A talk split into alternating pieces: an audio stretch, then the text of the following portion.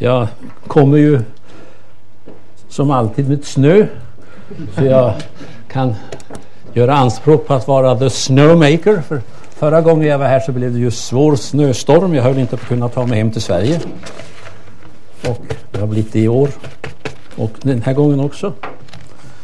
När vi var i Etiopien så var det svår torka och så kom vi hem till Sverige på semester en sommar och vart min hustru for blev det regn. De hade haft strålande sol och så kom vi och så blev det regn. Så jag sa att vi kan ställa upp i Afrika som unfallable rainmakers. Men jag vet inte om det fungerade där lika bra som i Sverige. Nu ska vi alltså ge oss in i ett enormt stort ämne som heter afrikansk väckelse med fokus på hela människan. Och låt mig inledningsvis bara säga då det att eh, 1900 fanns det 10 miljoner kristna eh, i Afrika. Eh, år 2000 runt 350-360 miljoner kristna. Eh, det säger någonting om den enorma växten av den kristna kyrkan i Afrika. 1965 fanns det 75 miljoner. Så från 10 till 65 på, nej, 75 på 65 år och sen från 75 till 350 eller 360 miljoner på 35 år. Det säger något om en kopiös numerär växt. Den katolska kyrkan ökade i Afrika från 34 till 175 miljoner. Den protestantiska från 21 miljoner till 110. Och eh, de eh, ursprungliga eh, African Independent Churches de hade 34 miljoner medlemmar runt 2000. Eh, det som dock är den största växten eh, från 65 till 2000 är den växt som så kallade Pentecostal Charismatic Evangelical Independent Churches står för. Ett nytt begrepp i religionssociologin och i sättet att föra statistik. Och eh, det är den kristendomstypen, det är den kristendomsformen som är den mest dynamiskt växande i hela världen för närvarande utan någon som helst jämförelse. Så att Barrett i sin World Christian Encyclopedia och sen i sina statistiska presentationer eh, som han kommer med tillsammans med sina medarbetare i The International Bulletin of Missionary Research räknar eh, den delen av kristenheten till att den omfattar 560 miljoner år 2000. Och den växer med en enorm fart. Uh.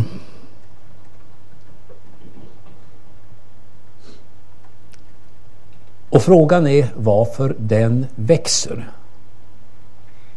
Och eh, vi har ont om tid och jag ska ge svaret som eh, Philip Jenkins ger i sin bok The Next Christendom The Coming of Global Christianity från 2002, Oxford Press. Jag höll en föreläsning om den här boken för exakt två och ett halvt år sedan. Jag ska inte repetera det.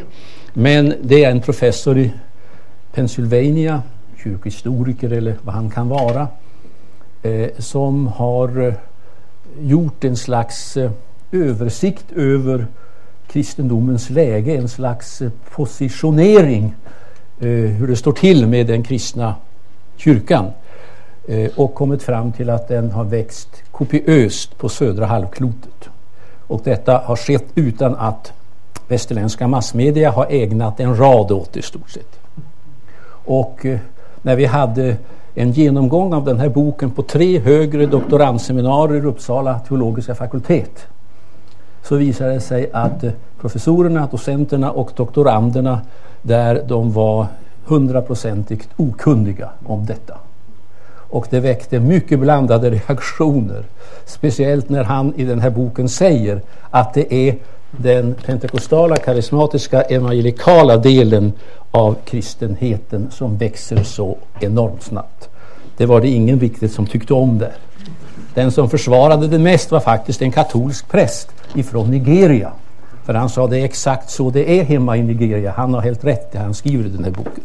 Så här fungerar det hos oss. Men det tyckte de andra där var mycket besynnerligt och mycket bedrövligt. Men så är faktumet. Och vad säger då Jenkins som ett svar på varför växer den typen av eh, kristendom? Eh, och eh, han svarar väldigt kort därför att den lyckas möta de sociala och andliga behoven hos eh, fattiga människor i fyra femtedelsvärlden som vi uttrycker det numera. Eh, Lyckas möta behoven hos dem som migrerar från landsbygd till storstäderna i typ Brasilien eller Latinamerika eller storstäderna i Afrika eller i Indien eller i Kina eller eh, i Korea. Och vilka sociala behov är det som möts? Eh, väldigt, väldigt kort och väldigt ytligt. Eh, där erbjuder denna typ av kristendom alternativa sociala system. Ett alternativt hem till det man har lämnat på landsbygden. Där kyrkorna blir en tillflyktsort. Det blir de fattigas kyrka i allra högsta grad. Och eh, där sker en förvandling av människor från eh, dryckenskap, från kriminalitet, från eh, djup fattigdom i alla avseenden, från stort kvinnoförtryck eh, till en eh, kristendom där kvinnan kommer att få sin livssituation i första hand mycket förändrad. Kvinnosaken befordras, männen blir nyktra och trogna spenderar inte pengar på sprit och kortspel och prostituerade. Eh, det byggs upp en ny familjesituation. Det skapas en motivation att börja arbeta även där det inte finns något arbete att få till en början. Och den typen av religion kontra den marxistiska kritiken som var väldigt stark på 70 och 80-talet säger att den fungerar icke som ett opium för folket utan som en livsmiljö där man kan förbättra sitt dagliga liv och få ett hopp för framtiden. Så mycket om den sociala eh, situationen. Och detta stämmer helt med vad religionssociologer och kyrkohistoriker säger om kristendomens växt eh, under de första århundradena. Eh, ur sociologisk synpunkt så var den kristna kyrkan ett alternativt socialt system, fungerade som ett socialt nätverk och det var mer förmånligt att tillhöra det sociala nätverket än att vara en romersk medborgare. Den romerska staten kunde inte erbjuda samma sociala säkerhet och trygghet och hjälp som den kristna församlingen erbjöd. Eh, eh, det här har vi sen sett i den metodistiska väckelsen på 1700-talet i England. Och det här gör då att sådana som har varit oerhört kritiska till den här kristendomsformen, eh, typ David Martin, en känd, en av de mest framstående religionssociologerna, eh, har ändrat ståndpunkt och sagt att eh, kanske kan den här eh, pentekostala karismatiska kristendomstypen skapa samma förändrade samhälle som metodismen var med att skapa i England. Men framför allt är det givetvis de andliga behoven som möts. Och där är då Gud. Gud presenteras som Jesus Kristus och Jesus Kristus är inkarnerad i den fattiga verkligheten. Och Jesus blir brodern och frälsaren och fadern. Treenighetsläran är inte alltid så den är aldrig ifrågasatt eller kritiserad men man har ingen större eh, reda på det. Så man, man, kan gärna sjunga om Jesus både som bror och frälsare och försonare, helare och fader i ett. Eh, alltså mannen som är den som är god och tar hand om hustru och barn. Eh, och skapar förutsättningar för ett helt nytt liv. Och Gud är alltså nära så att det gör någon skillnad att tro på Gud eller på Jesus Kristus. Och en skillnad som omfattar livets alla dimensioner. Jag ska rita upp det på tavlan strax. Och Gud ingriper direkt i det dagliga livet. Och Gud ingriper på de punkter där jag har det svårt. Och i de här kulturerna, rakt över från Brasilien, Afrika, Asien, så spelar då sjukdom, andebesättelse, rädsla för onda makter en utomordentligt stor roll. Och traditionell kristendom har inte kunnat matcha de utmaningarna. Vilket har lett till, och nu förenklar jag väldigt mycket, i Afrika eh, så går man till den lutherska kyrkan eller katolska kyrkan eller anglikanska kyrkan på söndag och är med i liturgin och bekänner tron. Och när man blir sjuk, när barnet blir sjukt, så går man till trollmannen på torsdag och offrar sin höna för att få hjälp med sjukdomen. Nu förenklar jag väldigt men det här är någonting väldigt genomgående i de här kulturerna. Och här så erbjuder då den här kristendomsformen eh, inte bara sjukhus och kliniker som är alldeles för få och i många fall alldeles för dåliga, som kostar alldeles för mycket. Så fattiga människor har mycket lite hjälp av det, även om de skulle finnas. Men här erbjuder den här kristendomstypen en förbön. Gud kan hela direkt. Kristus är starkare än onda andar och makter av alla slag. Kristus kan också skapa en ny livssituation för dig så du får ett arbete. Det är alltså en rätt så bred eh, frälsning som erbjuds. Och vi ska rita upp det på tavlan sen. För hoten är sjukdom, hoten är dryckenskap, droger, våld, andebesättelse, fattigdom, hunger, marginalisering i samhället. All the demons of poverty.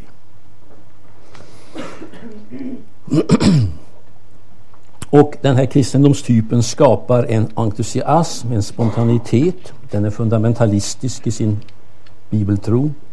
Den betonar det övernaturliga väldigt starkt. Eh, och Eh, den attraherar de fattiga massorna. Eh, ja, jag tror att det får räcka som en översikt över vad som utmärker den afrikanska väckelsen under de sista decennierna. Och nu ska jag gå till en, eh, några analysinstrument med vars hjälp vi ska sen analysera olika företeelser. Jag ska bara börja med att poängtera att i vår lutherska tradition så är vi väldigt noga med att vi ska presentera ett fulltonigt evangelium. Ett fulltonigt evangelium är för oss lutheraner att predika rättfärdiggörelsen eller rättfärdigförklaringen av nåd gratis, fritt, för Jesu Kristi skull utan gärningar och vi får ta emot den av tro. När vi kan måla Kristus på det sättet har vi predikat det fulltoniga evangeliet. Och det har varit målsättningen för Luthersk mission från Skandinavien i alla tider. Detta ska då jämföras med eh, den pentekostala kristendomsformen som har ett fyrfaldigt eller ett femfaldigt evangelium i utgångsläget. The fourfold or fivefold gospel. Därför finns det four square churches som är pentekostala. I Fanais har vi Jack Hayfords Four Square Church som är väldigt berömd i Kalifornien. Det här innebär att man talar om Kristus som förlåtare och frälsare, ett. Om Kristus som helare. 2. Om Kristus som helgare. 3. Om Kristus som andeuppfyllare eller andedöpare. Om Kristus som den kommande kungen. Det, det växlar lite mellan fyra och femfaldigt evangelium. Det analysinstrument som jag tänker använda har jag hämtat från Trenter, inte bara för att jag är i Århus, men därför att han i sin eh, lärobok för eh, lekmän, som jag tycker är mycket, mycket bättre än hans skapelse och genlösning som är delvis obegriplig. Om jag ska kritisera honom, i varje fall vissa bitar, har jag svårt att begripa vad han säger, bortsett från vad det då eventuellt står där. Men hans mm, korta bok Kirkens tro är alldeles briljant. Eh, och där säger han någonting som jag ska använda om vad det innebär att vara skapad till Guds avbild. Och eh, den avbilden har ju gått förlorad, i varje fall delvis. Och eh, den upprättas genom tron på Kristus. Och därmed kommer vi till evangeliebegreppet och frälsningsbegreppet. Ungefär så här framställer eh, Prenter detta att vara skapad till Guds avbild. Det är att leva i tro och tillit till Gud. Det är att leva i kärlek till medmänniskan i en gemenskap. Det är att vara en ansvarig förvaltare av skapelsen och naturen. Och det är att bejaka sig själv, leva i ett rätt förhållande till sig själv. Eh, Uh, ja. uh, Eh, så det är fyra dimensioner som påverkas av syndafallet. Och det är fyra dimensioner som måste upprättas genom tron på Jesus Kristus, evangeliet, frälsningen. Och nu ska vi använda den här, eh, det här fyrfaldiga begreppet när vi nu går till tredje punkten i mitt föredrag, nämligen afrikansk väckelse med fokus på hela människan så som jag har mött det i den etiopiska evangeliska Mekane Jesus-kyrkan. Därför att när jag har läst det som Allen Anderson, han är den mest kände eh, teologiske representanten efter Hollenweger som beskriver den pentekostala kristendomstypen. Han har han är pingstpastor från Sydafrika, han är professor i Birmingham nu. Han har varit här på Århus eh, universitet och föreläst om, om det här eh, på någon temadag på den teologiska fakulteten för några år sedan. Han ger ut en bok om året eh, om eh, den pentekostala kristendomsformens karaktär och utveckling. Eh, eller när jag läser Phil Jenkins bok eh, så slår det ju mig att eh, det jag har mött i Mikaeliesuskyrkan har mycket stora likheter med det som de kallar den pentekostala, karismatiska, ibland evangelikala fromhetstraditionen. Eh, och sen finns det också vissa skillnader och det går att få fram väldigt bra med hjälp av Prenters beskrivning av vad det innebär att människan är skapad till Guds avbild. 1995 gjorde jag en studieresa till ett område i Etiopien, 21 mil väster om Addis Abeba, eh, runt en stad, eller söder om en stad som heter Ijaji. Centrum nu för en ny synod i eh, Mekaneserkyrkan. Eh, när jag kom dit 95 så fanns det 35 000 evangeliska kristna. När jag kom dit eh, 1999 på några temadagar fanns det runt 70 000. Så det säger någonting om en explosionsartad växt och idag skulle jag tippa att den är uppe i, jag vet inte, 125 000 medlemmar i den synoden. Jag reste runt och intervjuade folk.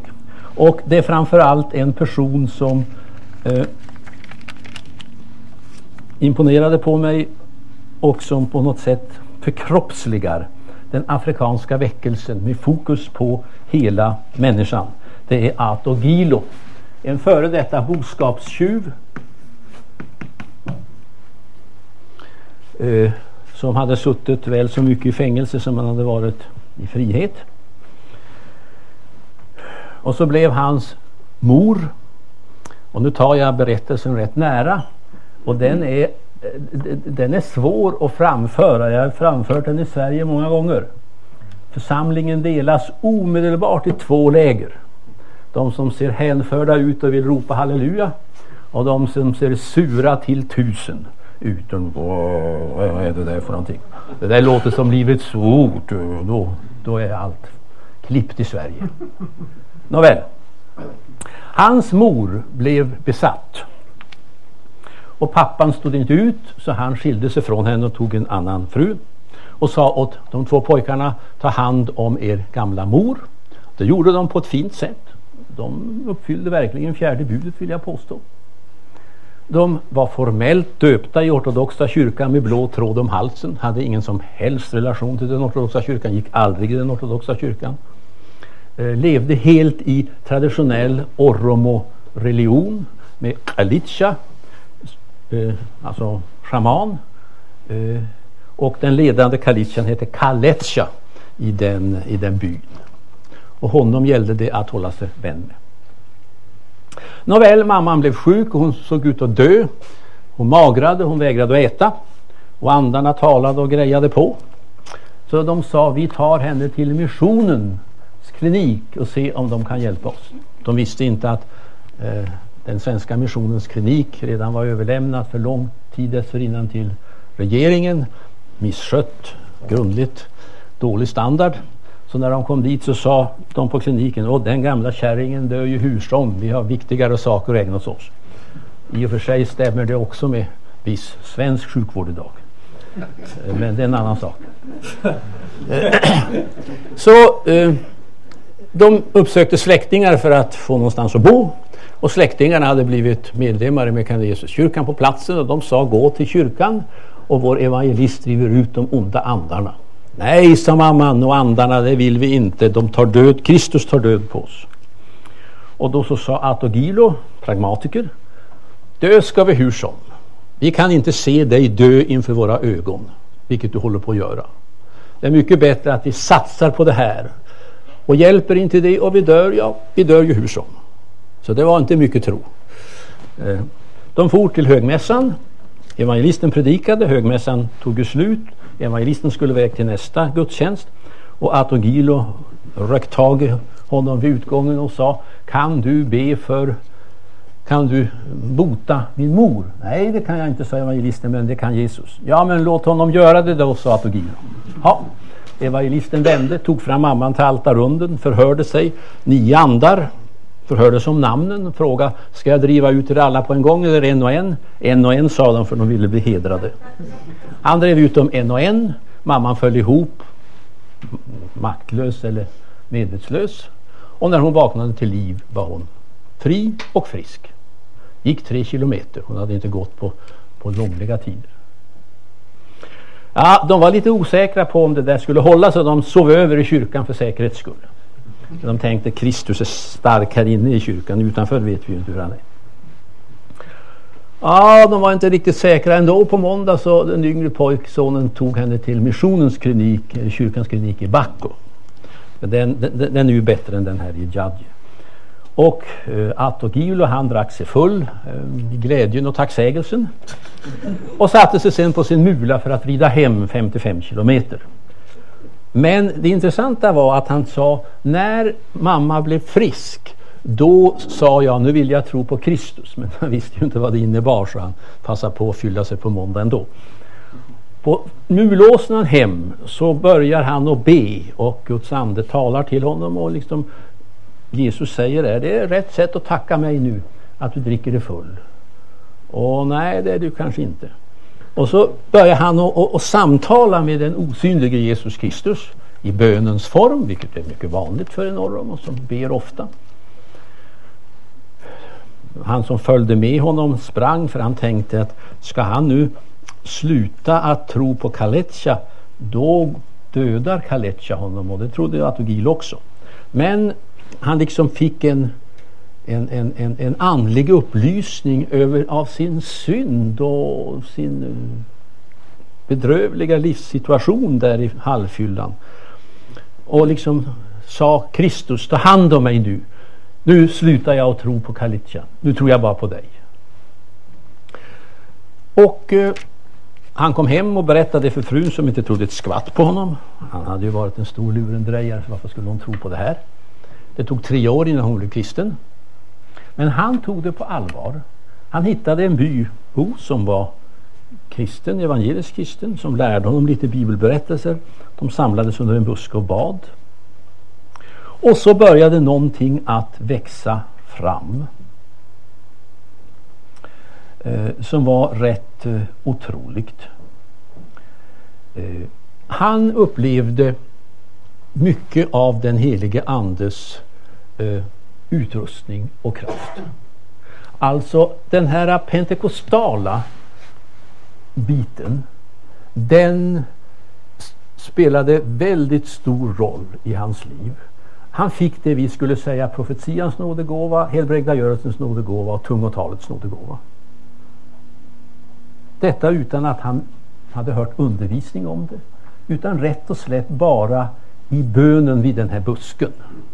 Så småningom blev brodern och frun och broderns fru och mamman och, eh, kristna. Så bönegemenskapen växte. Eh, via profetians nådegåva så fick han liksom tal från Gud om att du ska bli bondeföreningens ordförande. Nej, sa han, det är omöjligt. Ingen litar på mig. Du ska bli bondeföreningens ordförande, sa Guds ande, och du ska predika från Kebbelekontoret till de 600 bönderna som du ska basa över. Och mycket riktigt, han blev Kebbele-ordförande, alltså bondeföreningens ordförande. Och han kunde predika från Kebbelekontoret. Och då sa han, då började väckelsen i hela distriktet. Eh, och ni märker här att vad som sker med honom är att först så upprättas hans relation till Gud i lite olika etapper. Det är ett slags nådens ordning om man läser noga men det har vi inte tid att göra. Han utrustas med den heliga Andes nådegåvor på det klassiskt pentekostala sättet. Han har dock ingen eh, speciell eh, andedopsupplevelse men han har starka upplevelser vid flera tillfällen av Guds andes uppfyllelse av honom och olika nådegåvor ges åt honom. Och det var för honom något fullständigt naturligt. Och liksom han frågar sig, alltså får man inte sånt i Sverige? Eller är det bara somliga som får det? Här får vi ju allihopa det ungefär. Ja. Och det var så att säga apostlagärningarna mönstret som för många av de här kristna i Ijagi, jag har aldrig någonsin hört talas om någonstans i världskristenheten, inte heller i den pentekostala historien, som ofta är historien om att först blir man omvänd och sen går det ett antal år innan man hör budskapet om den heliga Ande och så får man nådegåvorna eller gör de karismatiska erfarenheterna. Men här alltså är det alltid ett paket på något sätt. Som det är i Apostlagärningarna eller i Galaterbrevet om ni läser noga innantill. Nåväl. Och det är när hans relation till medmänniskorna börjar upprättas så att han får en position i samhället. Och det har startats en församling som är, är stark att hävda sig och som visar på nya dygder, nya frukter, andens frukter. Eh, som han får möjligheten att bli ordförande i samhället och börjar att skapa om samhället och byarna. Och det får en väldigt eh, genomgripande karaktär på ett sätt. För vad är det som sen sker? Jag frågade honom, det var mera på pin kiv, jag trodde aldrig jag skulle få något svar. Vad har ni för slags diakonal verksamhet i er församling? Jag hade en av mina bästa studenter som tolk och han förstod vad jag var på jakt efter så han frågade tydligen helt riktigt. Så Autogilo begrep direkt vad jag sa. Och han höll den bästa föreläsningen om diakoni jag har hört och ändå har jag hört de bästa i Skandinavien tala om, om, om diakoni. Men här fungerade det ju. Mm. Här var det en realitet på gräsrotsnivån bland illitterata människor. Som de flesta var. Atogiro kunde ju inte läsa när han blev kristen. Han påstod att en helig ande lärde honom att läsa men jag tror inte på det riktigt för han, han är en oerhört begåvad person och han behövde inte många timmar för att lära sig att läsa. Eh, men han lärde sig att läsa som vuxen. Han skaffade en bibel som nykristen. Och den la han på den enda stol de hade i den arma hyddan och sa till sin fru och sin son Detta är Bibeln. Det är Guds ord. Den berättar om Jesus som, talar, som har frälst oss. Honom ska vi tro på. Amen. Det var hans söndagspredikan under många år för han visste inte mer att säga men det var ju tillräckligt. Nåväl. Eh, han sa vi har diakonal nivå på fyra, eh, eh diakonal verksamhet på fyra nivåer.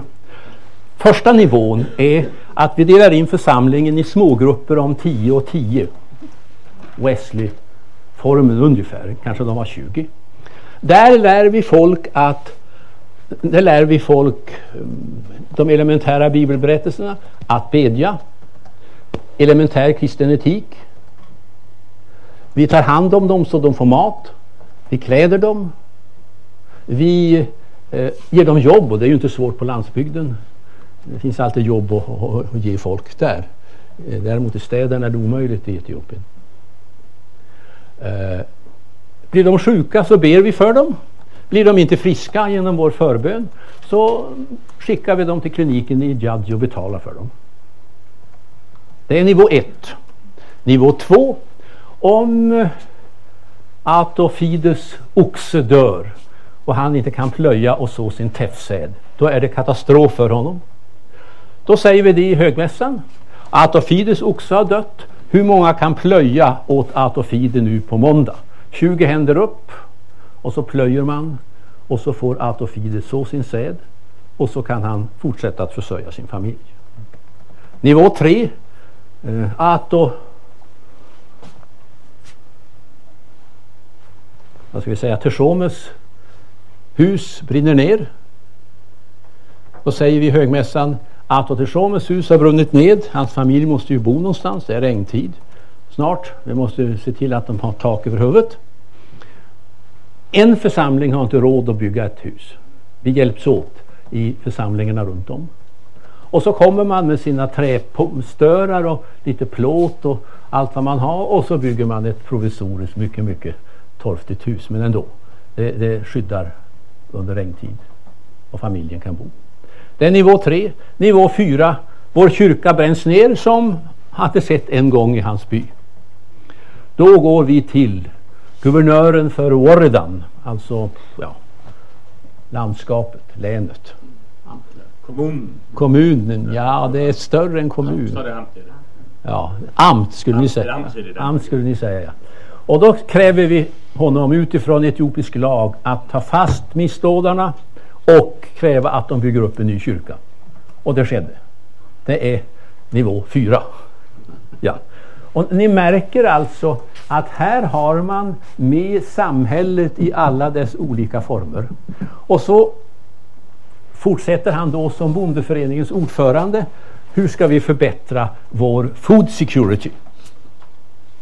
Köpmännen från Addis Abeba kommer och köper teffsäden strax efter att den har skördats. De ger oss inga pengar för den. För de säger sälj den för 50 kronor per 100 kilo. Och gör ni inte det så äter råttorna upp det nästa vecka. Och ni har ingen glädje av den. Det inser bönderna, de måste sälja den för ingenting.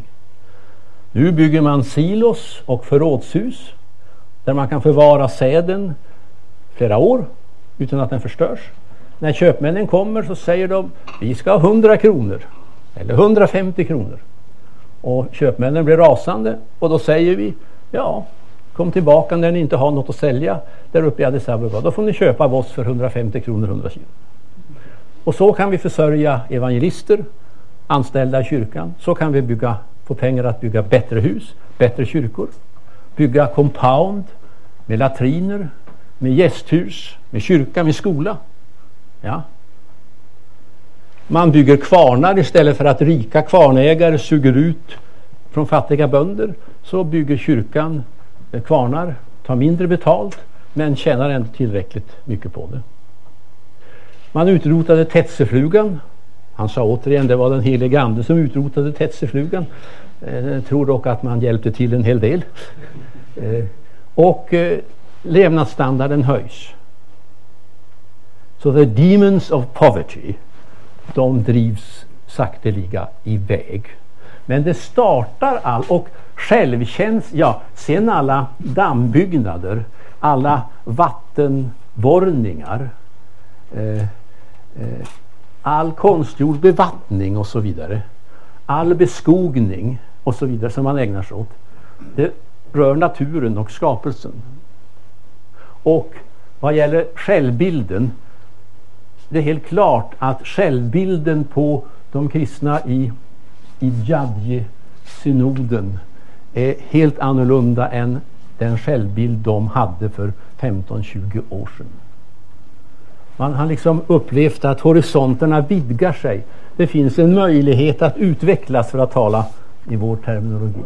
Man klättrar uppåt på den sociala samhällsstegen. Man får bättre levnadsvillkor. Man får lära sig läsa. Man kanske rent av kan få gå i skola och komma till Addis Abeba en gång. Man får kliniker. Och samtidigt håller man fast vid förbön för sjuka. Man förväntar sig helanden. Man driver ut onda andar. Och fronten förflyttas ständigt mot söder, ner mot Jimma. Konfrontationen med islam blir större. Eh, och samtidigt säger då ledande imamer som i en av byarna, Kitagibbe, att eh, det är Pentes tid nu. Vi får finna oss i det. Det är de som har kraften. Det är de som förändrar människor. Det är de som förändrar samhället. Låt oss inte stå emot det. Han blev själv kristen innan han dog, denne imam. Eh, det säger någonting om afrikansk väckelse i, eh, med fokus på hela människan. Men det är en oerhörd betoning på att först ska man, för att tala skandinaviskt, få sin sak klar med Gud. Först måste man bli omvänd. Först måste man bli rättfärdigförklarad eller först måste man bli frälst. Vilken term vi nu vill. Och där ligger liksom huvudtrycket i förkunnelsen väldigt påtagligt.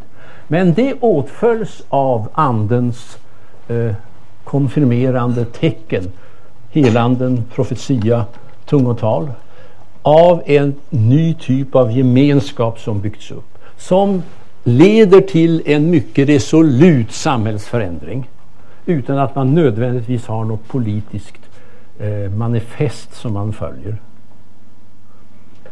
Och för att nu kort säga någonting om skillnaden då mellan eh, den pentekosta, det pentekostala fyrfaldiga evangeliet så har man med Kristus som förlåtare och frälsare och försonare.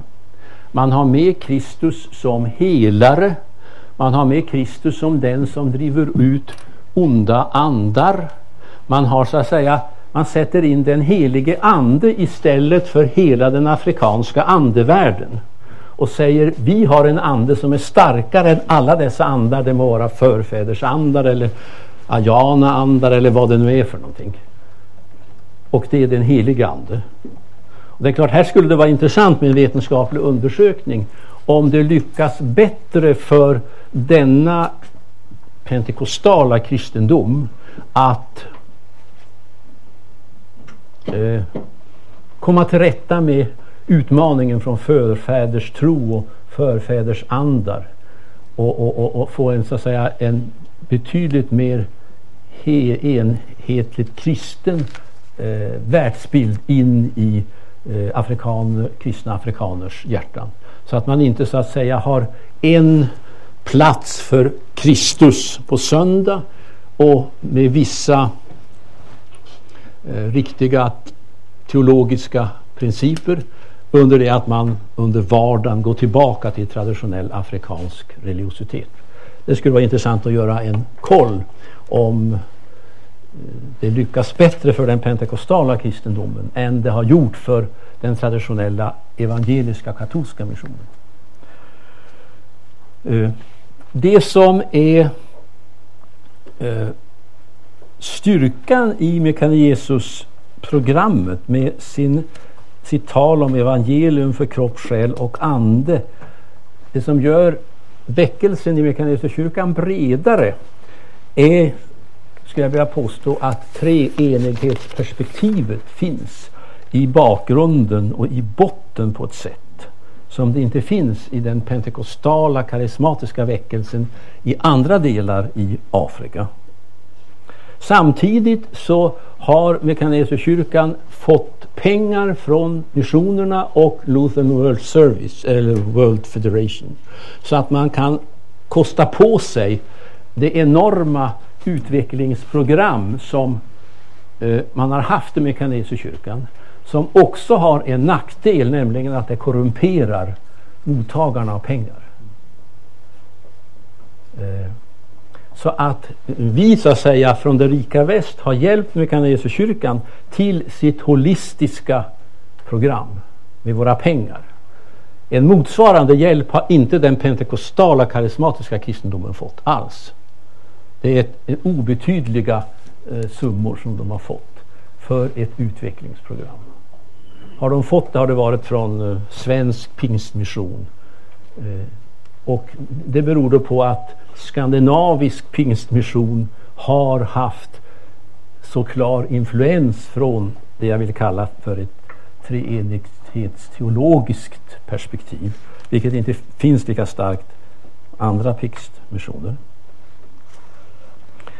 Eh, men här finns det en, en påtaglig fördel i den väckelse som Mekaneserkyrkan har erfarit.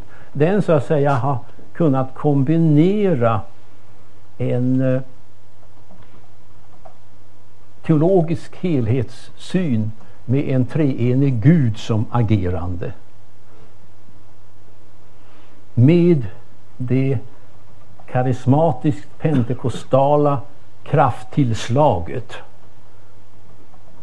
Och har därför rätt länge kommit att spela en modellbildande roll i Etiopien. Tyvärr har splittringen inom kyrkan, framförallt i Addis Abeba, medfört att den här modellbildande funktionen har minskat högst väsentligt, eh, om jag förstår det rätt. Men kvarstår att så att säga den afrikanska väckelsen så som vi kan se den inom kyrkan är en god kombination av en gedigen luthersk teologisk grundsyn som har mot missionärernas, mot eh, kyrkoledarnas vilja eh, kombinerats med en pentekostal karismatisk dimension som har gjort så att säga den här väckelsen så äkta, så djup och eh, med förutsättningar att bestå eh, längre och bättre. Om inte djävulen kommer och krånglar till det alldeles hopplöst. Än den mer renodlat pentekostala karismatiska eh, väckelsen som finns i andra delar av Afrika, Västafrika, södra Afrika. Amen.